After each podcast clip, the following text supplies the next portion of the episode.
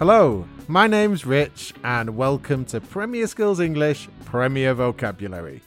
Hi there, I'm Jack. We're here to help you with your football English.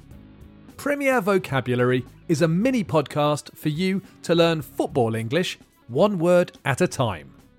We have three different levels for you easy, medium, and hard.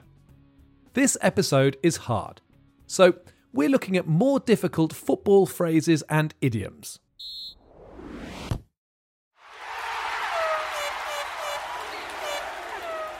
The phrase we're looking at in this episode is a head start. A head start is a phrase that's used in and out of football. It describes an advantage someone has before they start doing something. Let's start by looking at some examples outside of football. The best example I can think of is a running race. If I have a race with my six year old son, I might give him a head start.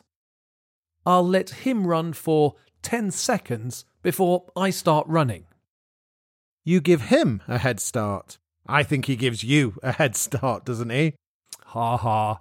He'll have to give me a head start in a few years, that's for sure.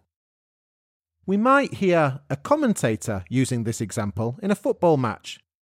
Daniel James gave the defender a 10 metre head start, but the Manchester United winger still got to the ball first. This means the defender was 10 metres closer to the ball when they both started running. Another common example is giving children a head start in life. All parents want to give their kids the best possible head start. Parents want to make sure their children have a good education, or they might read to their kids when they're little to give them a head start in life. Head start might be used when we're applying for jobs. You might have a head start on other candidates applying for the same job if you speak English, have computer skills, or lots of work experience.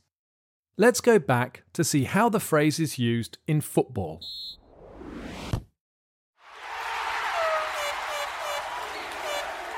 You often hear football managers complaining after a match that they gave their opponents a head start.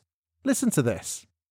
We didn't start well enough and gave them a head start when we conceded a soft goal from a corner and then another from the penalty spot.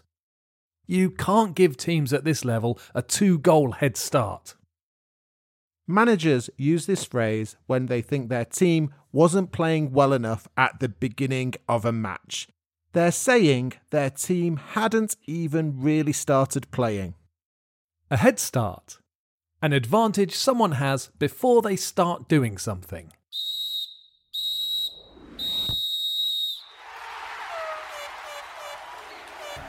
There's the final whistle. We'll be back soon with more Premier vocabulary from Premier Skills English. Bye for now and enjoy your football.